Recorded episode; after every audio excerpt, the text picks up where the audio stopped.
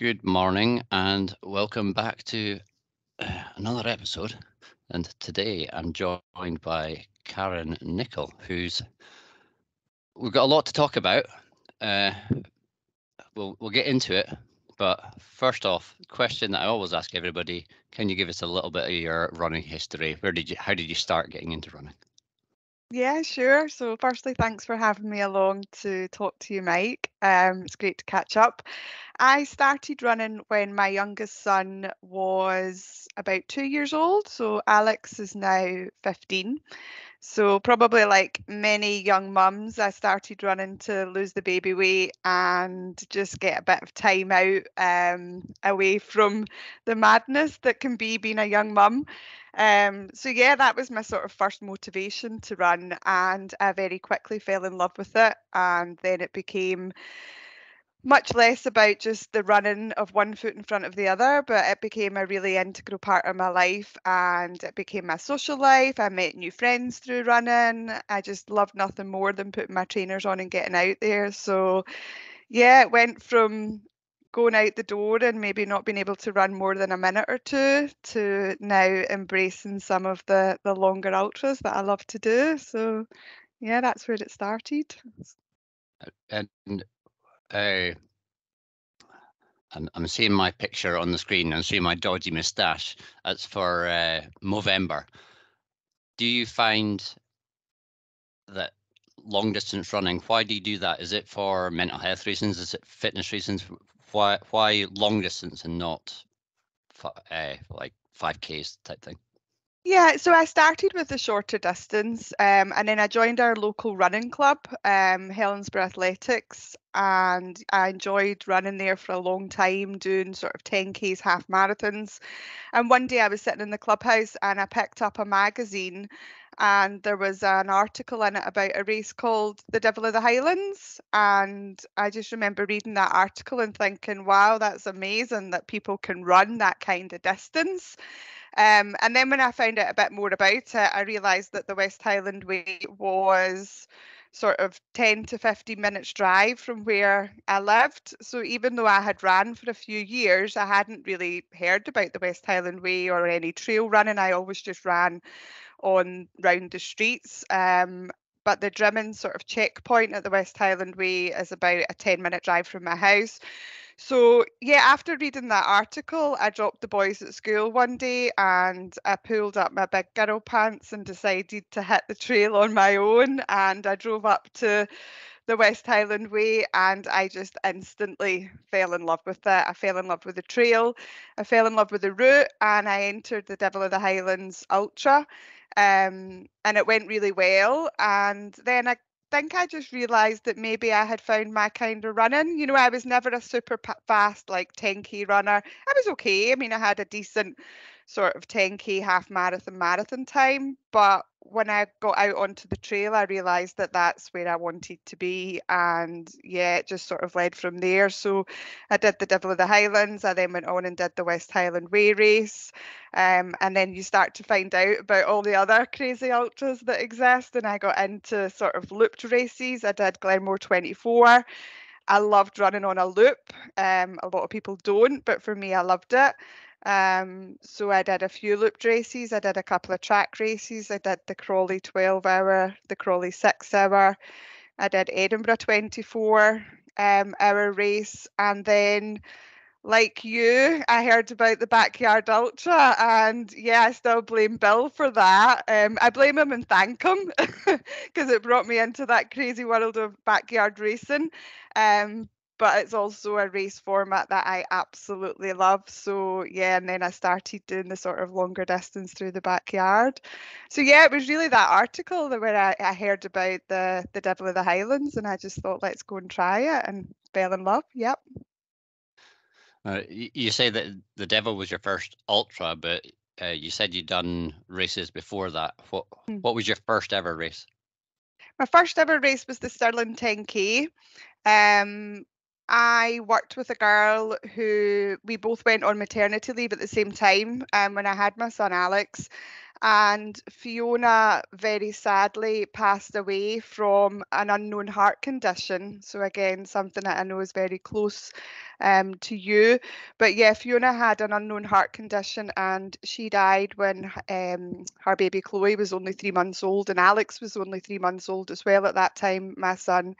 And Fiona's husband reached out to me Sorry, I still find it a wee bit hard to talk about no, that. That wasn't expected.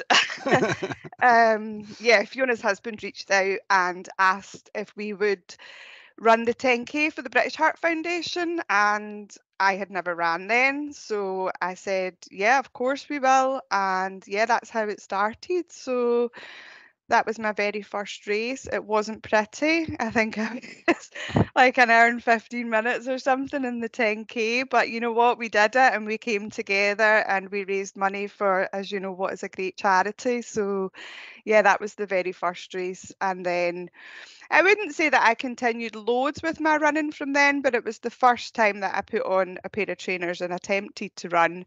Um, and then it took a couple of years after that before I sort of get into the um, the more habit of being what I would call a runner. But yeah, that's where it all started. Uh, you said that that your first race took an hour and 15 ish.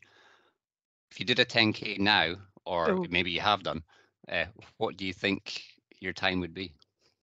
I haven't done a 10k for a while, so that's that's a tricky question. But I think I did get my time down to about 46 minutes. I don't know that I could do that now, Mike, but yeah, I think that was my PB at the 10k distance. Yep. And what do you think improved you from from your iron 15 down to 46? Consistency for sure. So joining the running club um doing the training sessions with them building a bit on speed work and yeah just consistently working away at it and and enjoying it as well. You need to enjoy doing something to work hard at it don't you? So i think when i started to fall in love with running my commitment to improve was there um, and yeah just through the support of the running club and and doing some speed sessions it brought my time down uh, have you got any goals for either well the different types of events that you've done, the the types of events you're doing at the moment? What are your your goals?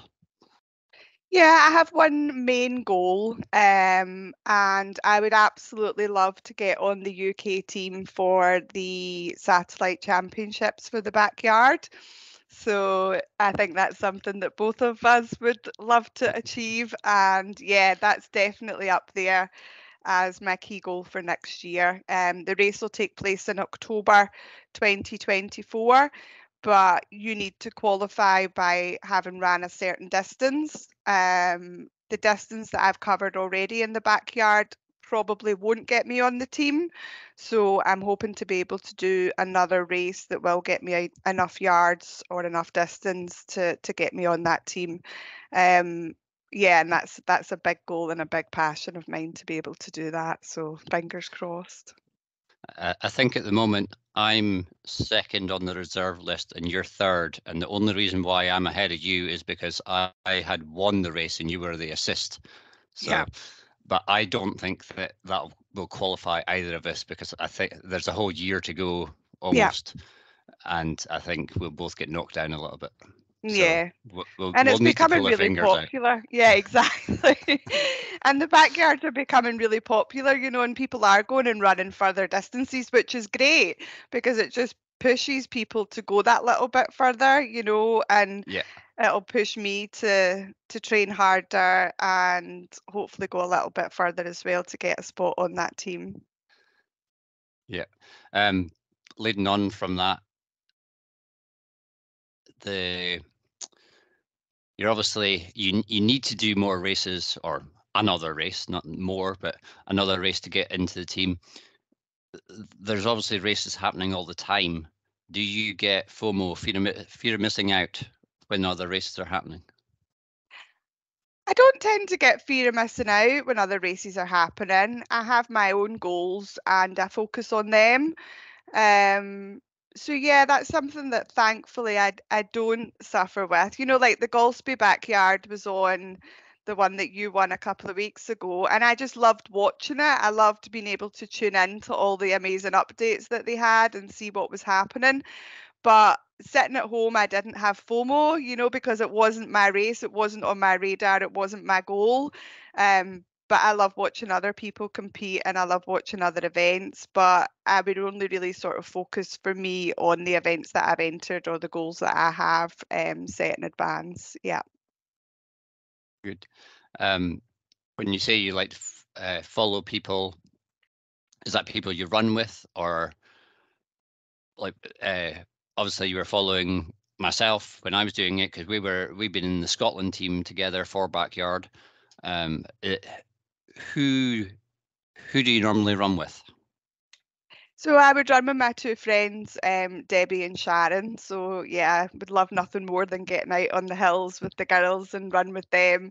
Um, I've also got a friend Louise that I run with through the week, so I do a lot of my sort of harder speed sessions with her. She lives locally, so it's just easy for us to meet up. Um, my husband's a runner too, so we often go out and run together. I love running with Scott.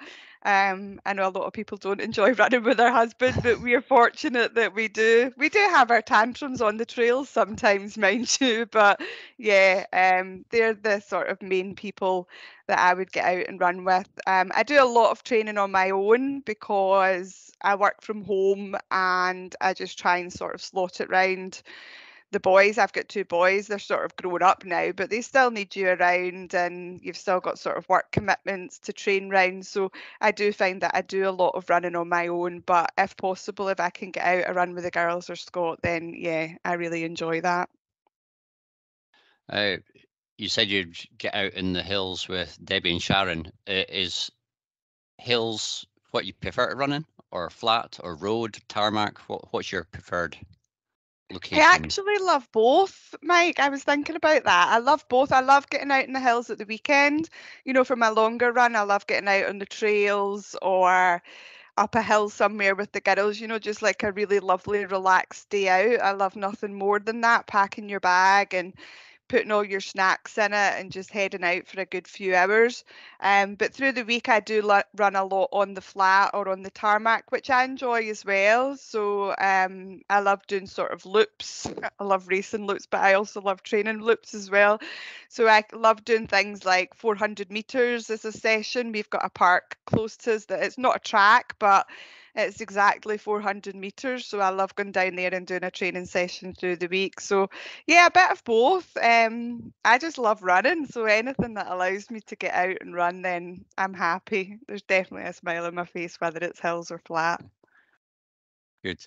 And wh- when you are running on your own, do you listen to music or podcasts or anything? Yeah, I do. I listen to both actually. Um, if it's music, it tends to be. I love the app SoundCloud, so I love like sort of dance music. There's a DJ on there, Alex um, Cruz. I love listening to their music.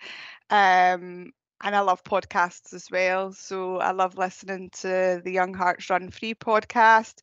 Um, there's a podcast, Feel Better, Live More, that I love listening to as well. Um, or audiobooks. I just love audiobooks too. I love learning. So yeah, out a long run. If I'm doing a long run on my own and I'm not with the girls or Scott, I'll stick on an audiobook or a good podcast, um, and it can let a couple hours pass easily while you're you're out running, but also learning at the same time. So yeah, a good combination of music and podcasts and audiobooks. I also do that when I race. Um, one of my fondest memories actually at the Rasselbach backyard through the night is I listened to a book. Um, and it was a really funny novel. So I was like proper laughing out loud, like running through the forest on my own through the night, like a nutcase. But um, it was a really funny book that I was listening to, and that's something that I would definitely do again because it gets you through those sort of harder, dark hours through the night if you've got a good book that you can listen to that lifts your spirits as well. Good. I, I find that if I want to run fast, I listen to music. If I want to run Yeah. slow, I listen to a podcast. Yeah, that's true. Yeah, very true. Um, if you're not listening to music, or even if you are listening to music, the question that I always get asked is during a, a long run, like a backyard or however, a, a long run, what do you think about? Mm, food, probably. what I'm going to have to eat when I get back home. I love my food, Mike. Um, so if I'm out around, yeah, I'll probably be planning like my dinner for later on. It's one of the things that the girls and I always talk about in the sort of last half hour of a run. So we'll be like, "What are you having for your tea?" so either food or coming home to a nice bath. The things that I'm going to treat myself to when I get back. Yeah. Okay. Speaking about food, what do you eat in on a long run or in a backyard? Yeah, um, I was going to say I'm quite lucky because my stomach allows me to eat, but I guess it's not luck. I've trained my stomach the same way that I've trained my legs in the backyard. And I think that's important. You know, I did a lot of my training eating real food so that when it came to race day, I was able to stomach real food. So I can generally get down food sort of no issues um, during a race. What do I eat? I love Muller rice. Um, I can always get a Muller rice down, even if you do get that sort of nausea, which sometimes you get through the night when you're running. Um, Muller rice is my go-to, so I can definitely stomach them anytime. Um, what else do I love? I love like the wee brioche rolls with cheese in them, so it's a good way to get loads of calories and carbs in as well. Um, almond fingers, they're the secret sauce. So they've got about 40 grams of carbs per finger. Um, and I normally take them out with me on the backyard. Actually, I would take them in like a wee handheld pouch, um, and that would be something that I would eat out on the loop because it's just a really easy thing to sort of get down. Um, and I would use almond fingers on a training run as well if I was out and had them in my pack. They're something that yeah sits well in my stomach. Um, I normally take loads of food on a backyard and then stick to the same things. You know, like anytime I do one, I think, oh yeah, I'm definitely going to have this pasta and this paella and soup. And then I just go back to my default and I have Muller rice, almond fingers, and cheese rolls. and that works well. Oh, I'm afraid I can't steal your almond finger secret because I'm allergic to almonds. So. Oh, they are they are really good. Yeah. Yeah, no, it's really annoying because I really like almonds, so uh-huh. it just it gives me a migraine. So yeah, uh, right. Uh, people will know from your Instagram that you've just had surgery. Do you want to talk about that? Yeah, um, I tore my plantar plates. I've got two torn plantar plates in both feet, um, and that happened in 2019. So it's been like a long-standing injury. Um, I'm very lucky that I have the support from an orthopedic surgeon. He's sort of one of the top foot surgeons in Scotland. Um, and I've had his support since 2019 when the MRI picked up that I had torn my plantar plates. Um, he put me off getting the operation back then. Um, because it's quite a complex one, and he was able to help me manage the injury. So I've managed it well for what four years now, which has been great. And I've done some brilliant races and had some great results over that time. So I'm super grateful for his support. Um, but yeah, quite recently it got to the stage where the pain from the plantar plate tear was quite significant. So I ran the Highlander, as you know, with you in July, and I had to stop after 25 yards because I was literally in so much pain with my feet. Um, it wasn't comfortable at all to continue, so I made the decision to stop. Um, which I wasn't happy about, but it had to happen. Um, and then since the Highlander, yeah, the foot pain had been there and I had cut back my running significantly. But then it got to a stage where, long story short, my toes were basically dislocating out the socket as soon as I put my my foot onto the ball of my foot because there was no soft tissue left to keep them in place. So I went back to Dr. Carter, who's the guy that supported me, and he said, It's time to intervene now, Kaz. Let's get you in and get the operation done. I was really lucky that I had medical insurance through my work, so I got seen super quick. Um, I think it was literally seven days later that he he had me in and I got the operation done. So yeah, I've had that done in one foot. Um, it was three weeks ago that I had the operation, so the recovery's been great. Um, I had two weeks of complete bed rest, which I thought might have drove me insane, but I managed to cope with it really well. Actually, I think acceptance was a huge part of it. You know, just accepting that I had had this injury for a long time. I was so lucky that I was able to run on it for a significant amount of time, and accepting that having the operation will hopefully allow me to get back to running pain free again, which I'm looking forward to. So, yeah, the time out of running so far has been okay. Um, I've got pins in my foot at the moment, but they come out on Monday. So when they come out, I'll be able to walk, I'll be able to cycle, which I'm really looking forward to, and I'll be able to sort of increase a bit of my strength training. Um, I'm doing some upper body just now, which has been lovely. But yeah, the return to running is um, going to be slow but I'm super confident that I'll get back. And yeah, I'm just basically doing everything that I can in the background just now to make sure that my body heals well. Um, I'm focusing on all the things that I can control. So I'm focusing on my nutrition, I'm focusing on my mindset, I'm focusing on removing alcohol so that I don't have any toxins in my body and I allow it to heal as quickly and as well as it possibly can. Um, and I'm going to focus on all the types of training that I can do while I can't run. So I'll increase my strength work. I'll maybe get the abs that I've always dreamed of, Mike. So we'll see, watch this space. Um, but yeah, just accepting that this is the situation that we're in and looking at it as positively as I can and having that goal of October 2024 there is my real focus. So I just want to do everything that I can in the background that's going to get me back to running again. Yeah. Well, good luck with that. Um, Thank you. Do you normally cross train? I do. Yes, it's something that I started doing a lot more of, um, sort of over the last 12 to 18 months. Um, I started being coached by a guy called Marcus Smith, um, and he introduced a lot of cross training to um, my routine. So we significantly cut down the amount that I was running, which was great because that did help manage my foot injury um, well, and it allowed me to go and do really well at some of the backyard races that I've done. So I ran a lot less and I cross trained a lot more, which was great. Yeah. And that's something that I'm definitely going to continue to do. Being a woman of a certain age, um, I have learned that strength strength training is super important. Yep. And I don't need to be out pounding the streets running.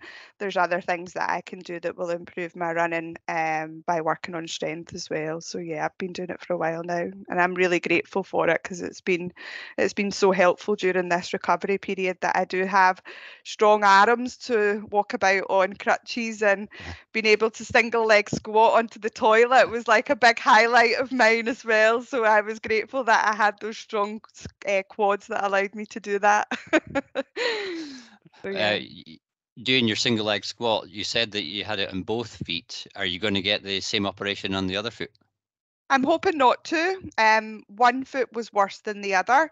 So we are continuing with all the sort of rehab on the better foot and hopefully it will not get to a stage where it'll need to be intervened and I'll need to have the operation. But yeah, hopefully not. I think it's just because when it happened in both feet, at first I was kind of like, why has this happened again? You know, how have I been so unlucky? But then Dr. Carter was able to explain it to me. He was like, look, lots of runners have issues with their Achilles and that's their thing. For you, you've never had Achilles issues. So for you, it's your your plantar plate that's the the weak part of your body. It's not your Achilles, it's not your calf, you know, like other parts of um, the body other runners can struggle with. But for me, it was my plantar plates, and that's why they both went as opposed to just happening to one of them. But yeah, we're doing lots to manage the other foot that um, hopefully I won't need to intervene with an operation. Do, do you wish that you had the operation earlier, or no. was it the right time for it? A hundred percent, yeah. And you know, a couple of people have asked me that, or they've sort of alluded to it, and they've been like, "Oh, do you wish you hadn't ran as much?" And do you wish you hadn't allowed it to get so bad? And no, I don't actually. I wouldn't trade in anything that I've had over the last four years. You know, running has brought me so much joy. The races that I've done, I've absolutely loved. Um, and I trusted his, his advice that we shouldn't have had the operation back in 2019. Um, and I trust him implicitly now going forward as well to get me back running too. So, no, I have no regrets at all. Good, good. Um, other than what you just talked about, have you had any other significant running injuries? Um, I had a stress fracture in my foot. Um, when was that? That was about 2018, I think, 2017. And it was actually the same foot, bizarrely. So I've obviously got this sort of one side that's um, weaker. But yeah, I had a stress fracture in my foot. I was in a mobility boot for three months, I think.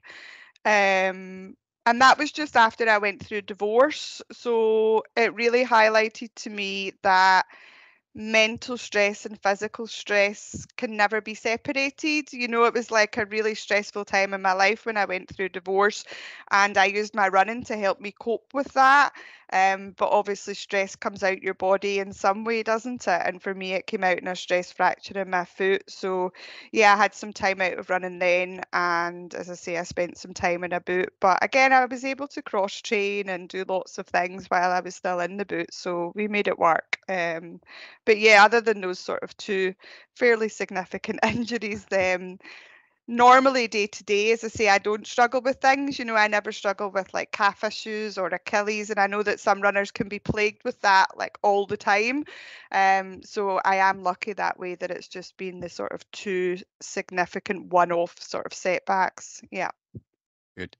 Um, you, you talked about your recovery from this operation. What about after after I say a hundred mile race? What would your mm. recovery involve? Yeah, I always take some really decent time out. Um, for me, that would mean two weeks of no running. I know everybody's different, but for for me, again, maybe being a female of a slightly um, older age now, it just takes me a little bit longer to recover. Um, so I always give myself at least two weeks of no running, no training at all. Actually, I think just physically and mentally you need that you know you need that downtime just to not be thinking about training peaks or following a plan or getting up in the morning to get out. So yeah i would take two weeks of downtime and just really focus on increased sleep. Um, that's another thing that this sort of period has taught me is the healing properties of sleep cannot be underlooked. You know, I'm getting a solid sort of 10 hours at the moment, which has just been brilliant. Um, and it's definitely helping me feel better and it's helping me recover quicker as well. So yeah, two weeks of lots of sleeping, lots of good nutrition, and no running at all. I, I wish that my body would let me sleep for 10 hours. it's, it's not that I'm awoken by anything, it's I just can't sleep that long. Yeah. So, um, is there anything that you do not like about running? Not being able to run. That's the only thing, Mike. Not being able to run. The sooner I get back out there, the better. Yeah. uh, before we get on to the the the nitty gritty, the actual stuff that we want to talk about, we've been talking for what, about half an hour. But uh, the last question in this section is: Do you have a, a bucket list, a dream race, anything that you would want to do? Yeah, that Suffolk backyard for the the World Championships in October 2024. That is now my bucket list. Um, and I actually had a call with Marcus, my coach, yesterday, and I said to him, if you can get me um, back running and back on that and on that team, I will retire a very happy Kazi. And yeah, I would happily say that I would hang up my ultra flag after that. That is that's most definitely my bucket list. Yeah. I think you've got was it six and a half months before the the qualifying race. Yeah. Uh, so good luck. Keeping right. everything crossed. uh, we've still got loads to talk about, but uh, first of all, something that I I take my daughter to every every Sunday is Junior parkrun. You've had a involvement with your your local Junior parkrun. Tell me about that. Yeah, we set up Levengrove Juniors. Um, gosh, how long ago was that now? We must be coming up for about 15, 16 months now, I think. Um, and I wasn't really involved with parkrun before that, Mike. I never ran parkrun as a runner. Um, it just wasn't something that was ever on my radar. I think as ultra runners, we tend to run our long run on a Saturday, don't we? So going to parkrun is maybe something that we don't do. But um, I guide run with a little girl called Felicity, and I took Felicity along to Junior parkrun at Victoria Park up in Glasgow one day and she just absolutely loved it. She loved being part of a sort of bigger running event. She loved running with other children. Um, Felicity's blind, so she loved being able to sort of hear people cheer her on when she was running rather than just her and I running on our own. She just loved being part of that bigger community. Um, and we live in Balloch, so we had about a 20 minute drive up to Victoria Park. And on the drive home, she said to me, why do we not have one of these where we live, Karen? And I was like, hmm, I don't know. And she was like, could we get one? And I was like, I don't know, but let me find out. Um, and that's what the catalyst was. And that yeah, I reached out to. We had a 5k at Levengrove Park, which um, it was actually one of my friends is the event director there. So I reached out to Anna and I said, look, I want to set up a junior parkrun. How do we go about doing it? Um, and she was an amazing support. So she put all the sort of tools in place to to help me do that. She put me in touch with all the right people. Um, and then we had to raise some money. So you need to raise quite a significant amount of money to set up Junior parkrun, just because you have to buy things like a defib. So you need to have your own defib that's there all the time. Um, you need to pay for equipment and the ability to use parkrun software as well. So we started doing the fundraising and we were very fortunate that we got some money from um, the Chris Smith Memorial Fund. So Chris Smith was a GB trail runner who very tragically died out on the hills on a run one day. Um, and I had got in touch with the Memorial Fund to say, look, we want to set up Junior parkrun. I'd explained about Felicity and they got back in touch literally instantly and they were like, we would absolutely love to support you. So yeah, they gave us some of the funding that we needed. We got it up and running and yeah, it's just been amazing ever since. So we have about 50 kids that come along to our junior parkrun on a Sunday morning. Um, and it ranges from, you know, like we have some kids who go and run the fastest so that they can get the course record. You know, we have some kids that do um, parkrun tourism. You know, they go round all the different courses to get like the fastest time on the course. So some like really competitive kids, which is amazing. But then we also have some other kids who walk it with our tail walker. We've got a great girl, Lindsay, who tail walks for us most weeks, and she's just amazing at encouraging the kids to to stay involved. Um, and even if they can't run, they just walk with Lindsay and they love it. And yeah, it's just it's brilliant to bring kids together and see the joy that running brings to them. So I'm really grateful that Felicity planted that seed. Um, and it also allows her to run there every week as well. And because she's running on the same course, because she can't see, um, she can build up her confidence because she knows the course really well now. So she knows every sort of turn round the park and her confidence has just grown phenomenally now. Like she asks to run on her own instead of we normally hold a tether, which is like a strap that she holds one end and I hold the other.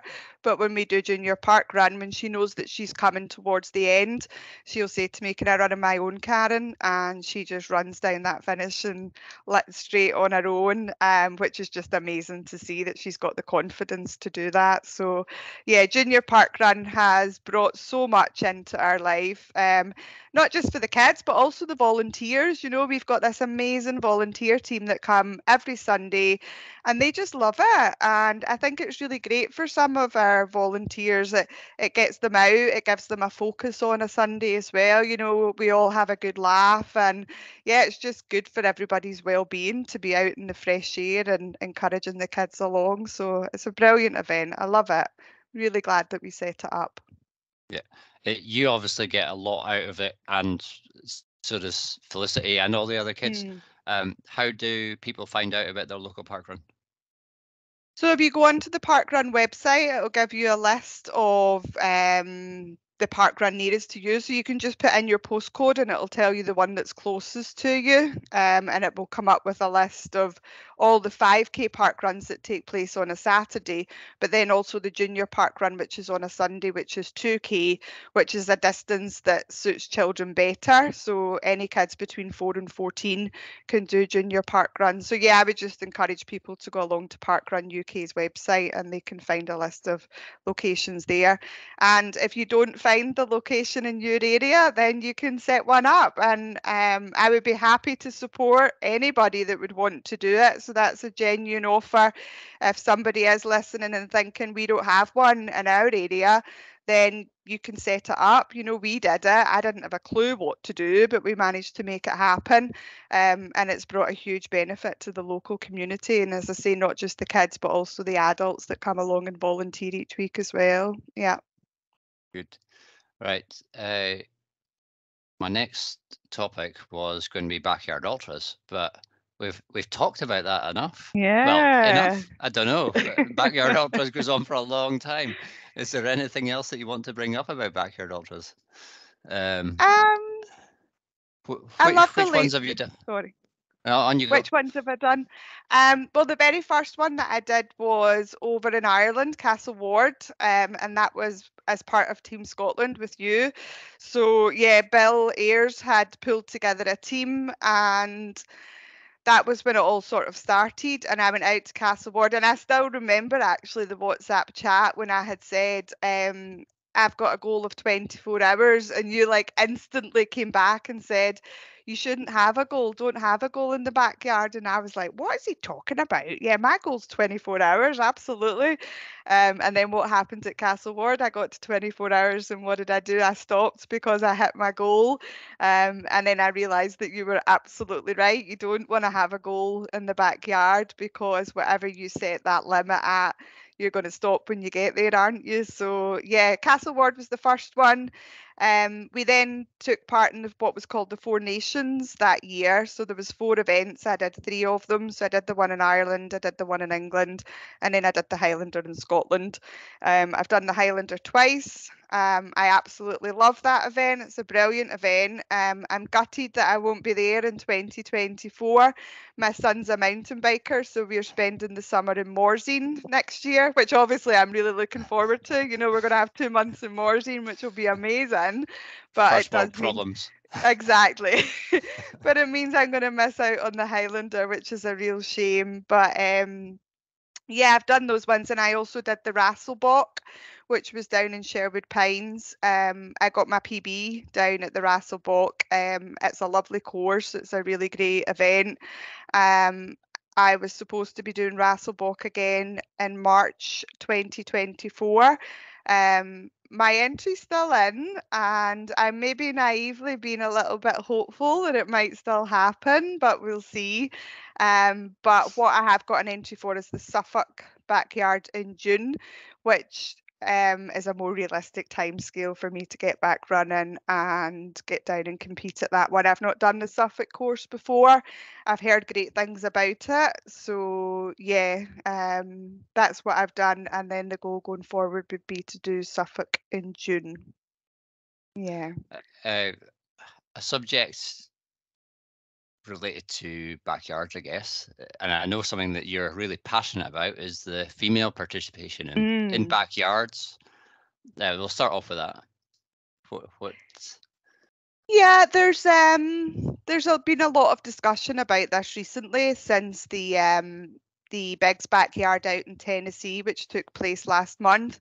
Um, there was four females out of a field of 75 out at Big's, and I think that really highlighted the small proportion of women that do get to compete at the sort of world championships level. There's a qualifying system where you need to have hit a certain number of yards um, to be able to qualify to get into Big's, and that doesn't distinguish between males and females. So, you know, it just puts everybody on a level playing field. And it's the same for qualifying for the UK team, like we spoke about. So, um, I've got 35 yards. I got that down at Rasselbock, and that's the GB female record at the moment. You know, it's definitely out there to be taken because there are people that could absolutely run more than 35 yards. But having 35 yards and having the, the female record wouldn't entitle me to get a place on the UK team because they don't distinguish between male and female performance. So they sort of argue that everything is fair at the backyard and there's no real difference between male and female because I think a lot of people argue that speed and strength and endurance aren't as important because you just need to get round those four miles in an hour. Um, you know that I strongly disagree with that, Mike. And I do think that there's a massive difference between male and female performance, not just in the backyard, but in any ultra or any running event. You know, we see it. We see that men are naturally faster, not always, um, but on average, men will run a, a faster time than females. And you'll know as well that in the backyard, if you are a faster runner, you do get round in a quicker time, which gives you more time to recover, which is super important. So I don't think that males and females compete on a level playing field. Um, and it's not just about the speed and endurance, it's all the other barriers that females have as well. You know, there's a biological difference, there's a hormonal difference. We have different sized hearts, lungs, you know, there's lots of differences between males and females. And that's why we don't see a high proportion of female runners competing at the national level because they're having to fight for their place against a male performance and a female and a male performance are not equal in any running event and they're not equal in the backyard either. Yeah. I don't think it'll change. And I respect that it won't change because it's Laz's race and that's his rules. Um, I did write to him about it um, and he wrote back to me, and yeah, I don't expect the rules to change. And he gave his reasonings behind why they won't, which I totally respect as well. But I'm going to make a choice to just get back out there, work a bit harder, go a bit longer, and hopefully get at least one female on that UK team in 2024 because the last time it was 15 males that were on the team and I would love to see at least one female out there on the team. So yeah and if it's not me maybe I can encourage somebody else to get out there yeah. and do it too. Yeah. Well as much as I hope that you will be on the team I'll, I'll be doing my best to get my name up there so that might knock you down. So I'm, yeah. I'm not sorry about that We're going to go head to head, Mike. right. Uh, the femaleness of backyards, uh, that leads us on to your new venture, um, Wild Heart Runners. Do you mm. want to mm. tell us what that is? Yeah, Wild Heart Runners um, is not just for females, is the first thing I would like to say. So we did do a podcast recently where we we very much spoke about the barriers that female runners um, have, and we focused on um, hormones and safety and different barriers that female runners have to get out and run. But Wild Heart Runners is for males and females. You know, we're coaching both at the moment. So it's my friend Debbie and I that set it up and it's a coaching and community business. So, yes, we have coaching clients that we are working with to help them prepare for races, and we have female coaching clients where we are approaching it slightly differently, where we're starting to do things like tracking their cycles on TrainingPeaks, understanding their hormones and how that impacts on training. But we also have like amazing male clients that we're working with too. So it's not just limited to females. Um, I normally wouldn't mention any clients, but I know that Martin's gone out himself and said that I'm coaching him, you know, and Martin Hegge's an amazing runner. So we are completely stoked to have him as part of Wild Heart Runners as well. And we have some other amazing male runners who we're coaching too. Um, but yeah, it's basically a coaching business, but also community based. And Debbie and I are obviously limited as to how many coaching clients we can take on because it's a bespoke um, coaching plan. So it's one to one, so it takes up time. But we are launching a community where we are hoping to empower people to get together and run as a group. And as part of that community, we will have a focus on female runners as well, where we're hoping to overcome some of the barriers. Like a lot of female runners don't like to run on their own. So let's run as a group. You know, we, we're just about to organise our first group run on the 16th of December. Um, and again, that's not just for female runners, it's for female and male runners to come together as a group, but it's to also provide that sort of safety, security, and confidence to female runners that maybe don't want to run on their own. Because one of the things that we found from working with some of the female athletes is that they don't feel comfortable running on a trail themselves, um, not even just in the dark, but during the day as well, you know, and that limits their ability to train because they stick to road running like what I used to. Like we spoke about that years ago, I would only run in the road until I pulled up my big girl pants and went out onto the trail and then realised it was okay. Um, and if we can empower other women to do that, um, that's the purpose of the group runs, you know, and we've had some really lovely messages from guys as well who've got in touch with us and said, look, we'd be happy to to lead a group run. I'd be happy to come with you if there's like females that maybe don't want to run, run in their own in the dark up the local hills. I'd be happy to lead a group run for you, Kaz. And it's just great that we're able to reach out to, to females and to males as well to support the community side of the business. So, yeah, we literally just launched last Friday and we've been completely inundated with lovely messages of support and encouragement. And yeah, we're excited to see where it goes. Mm-hmm. So how how how does somebody find out about uh, like get more info on Wild Heart Runners? Yeah, so probably the best place just now is social media. So we've got an Instagram page, which is um, at Wild Heart Runners, and we also have a Facebook group, Wild Heart Runners, as well. So any information on sort of future events or runs that we'll be doing we'll be posted on our social media. So that's the best place to get in touch with us. And do you, you, you said that you and Debbie are limited because there's only the two of you coaching at mm. the moment. At the moment, um, are are you open to new clients or yeah, we're still we've still got a few spaces left. Um, I've taken one day a, a, week away from work, so I've devoted one day a week to the business now, which is great. Um, so we still do have a few spaces left. Um, who knows what will happen in the future, Mike? You know, I mean, I do have a great job, but if I had the opportunity to do what I love on a full time basis, that would be the dream, right? So yeah, yes. we're we're hoping scary it'll prospect, grow. but yeah, we're hoping it'll grow. Good.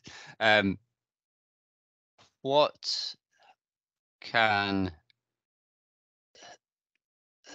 either myself as a male runner, what can mm. I do to encourage uh, female participation? And just overall, in, or in running, in yeah. racing, in backyards, in yeah. in anything. So I think it there's lots that, uh, that can be done from the sort of race director level right down to the individual runner level. Um, anybody that's involved in organising events or has a say in organising events, then what I would encourage is there's a brilliant um, group called She Races. So again, you can get access to them on Instagram or their website.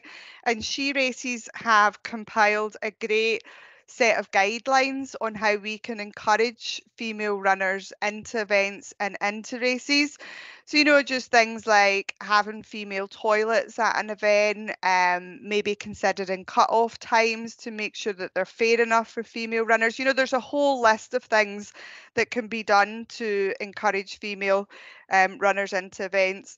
Um, even just going down to simple things like maybe the photograph that somebody uses when they promote their race, you know, not to just have it a start line with all these men up the front, you know, make females feel welcome um, make them feel that they can be part of the event as well. So yeah, I would strongly recommend that anybody that hasn't looked at She Races would um, have a look at their website because they've done a lot of research into it um, and they've come up with some really good guidelines as well. Yeah. Uh, some of the races, like the Golspie one and the Highlander, they they've got the things that you mentioned, like female mm. toilets and I, I don't know what else they're doing, but I don't know whether they're consciously doing it or like have they went to the she races website and said we're doing these things or whether they're just doing it. Mhm. um, do you do you think it would make a difference if race directors promoted the fact that they are consciously doing things to encourage females? Or do you think they should just do them anyway I think it's a bit of both. I think if they can promote it and people are aware of it, then great. You know, like I seen that at the Golspie backyard that they had a like a tail runner, didn't they, at night time? I'm sure I Yeah. seen that that somebody So a lot of the backyards don't have that, Mike, and that's something that they recommend in she races. Um, they had it at Rasselbock backyard, and because I got down to the sort of last two, so it was me and another guy that were running at the end. And for me, knowing that there was someone on a bike behind me in the dark at night time when I was predominantly out on that trail myself was really reassuring. You know, I took a lot of comfort from that. Um, and I think a lot of female runners would. So, yeah, I would strongly encourage people to look at those guidelines, take them on board. And if you're doing it, absolutely shout about it. Yeah, because I did see that at Golspie. And when I was watching the social media updates, I had a big smile on my face when I seen that there was there was a tail runner at the back. So yeah, huge kudos to Nikki and Ian for for doing that and taking that on board because it's not in place at, at every race, but it does make a big difference. Yeah. Yeah. uh, as i say I don't know whether they were consciously doing it but Mhm. if they weren't well done to them for doing it Absolutely. Yeah. I noticed it straight away. Yeah. hmm Yeah. Um, right, to, to wrap it up, getting back to grassroots parkrun and linking that, what can parkrun do to encourage female participation? At parkrun. Yeah, Hmm. So I don't know the stats of parkrun, but I think there are a lot of um, female runners that go along to Y- Park yeah. Um, my younger sister has just started parkrun, so she wasn't ever a runner.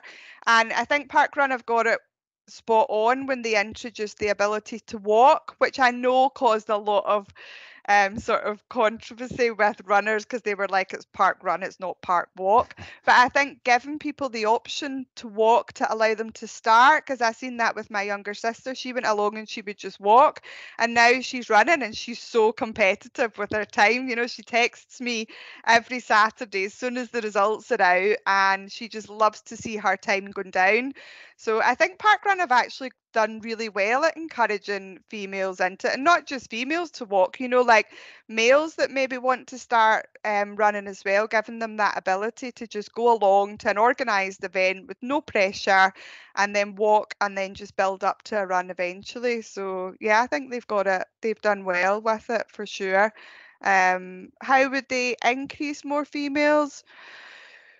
I think the group side of it really works well. So again, I think that's why parkrun is a success. You know, like females thrive on connection. You know, like when you said to me, who do I love to run with? I'm like, well, my two best friends, Debbie and Sharon. I love nothing more than being out with them. Um, we love to have a good moan at each other. We all love to have a good laugh. You know, we totally thrive on connection. So I think anything that can organise a group event, um, and that's what we're so passionate about at Wild Heart Runners as well. You know, let's bring people together, let them thrive on their oxytocin hormone. You know, the one that thrives on connection, um, and through that we can make people a little bit braver. Um, one of Debbie and I's key objectives is to create more badass women out there. So yeah, let's bring people together and make them badass. Yeah. Well, best of luck with your your new adventure. You're Thank you. trying to knock me off the team that I'm not on Oh yet. yeah. so I, I think we'll call it a wrap there. And thank you, Karen. Thank you, everybody, for watching. And see you next time. Thank you. Bye.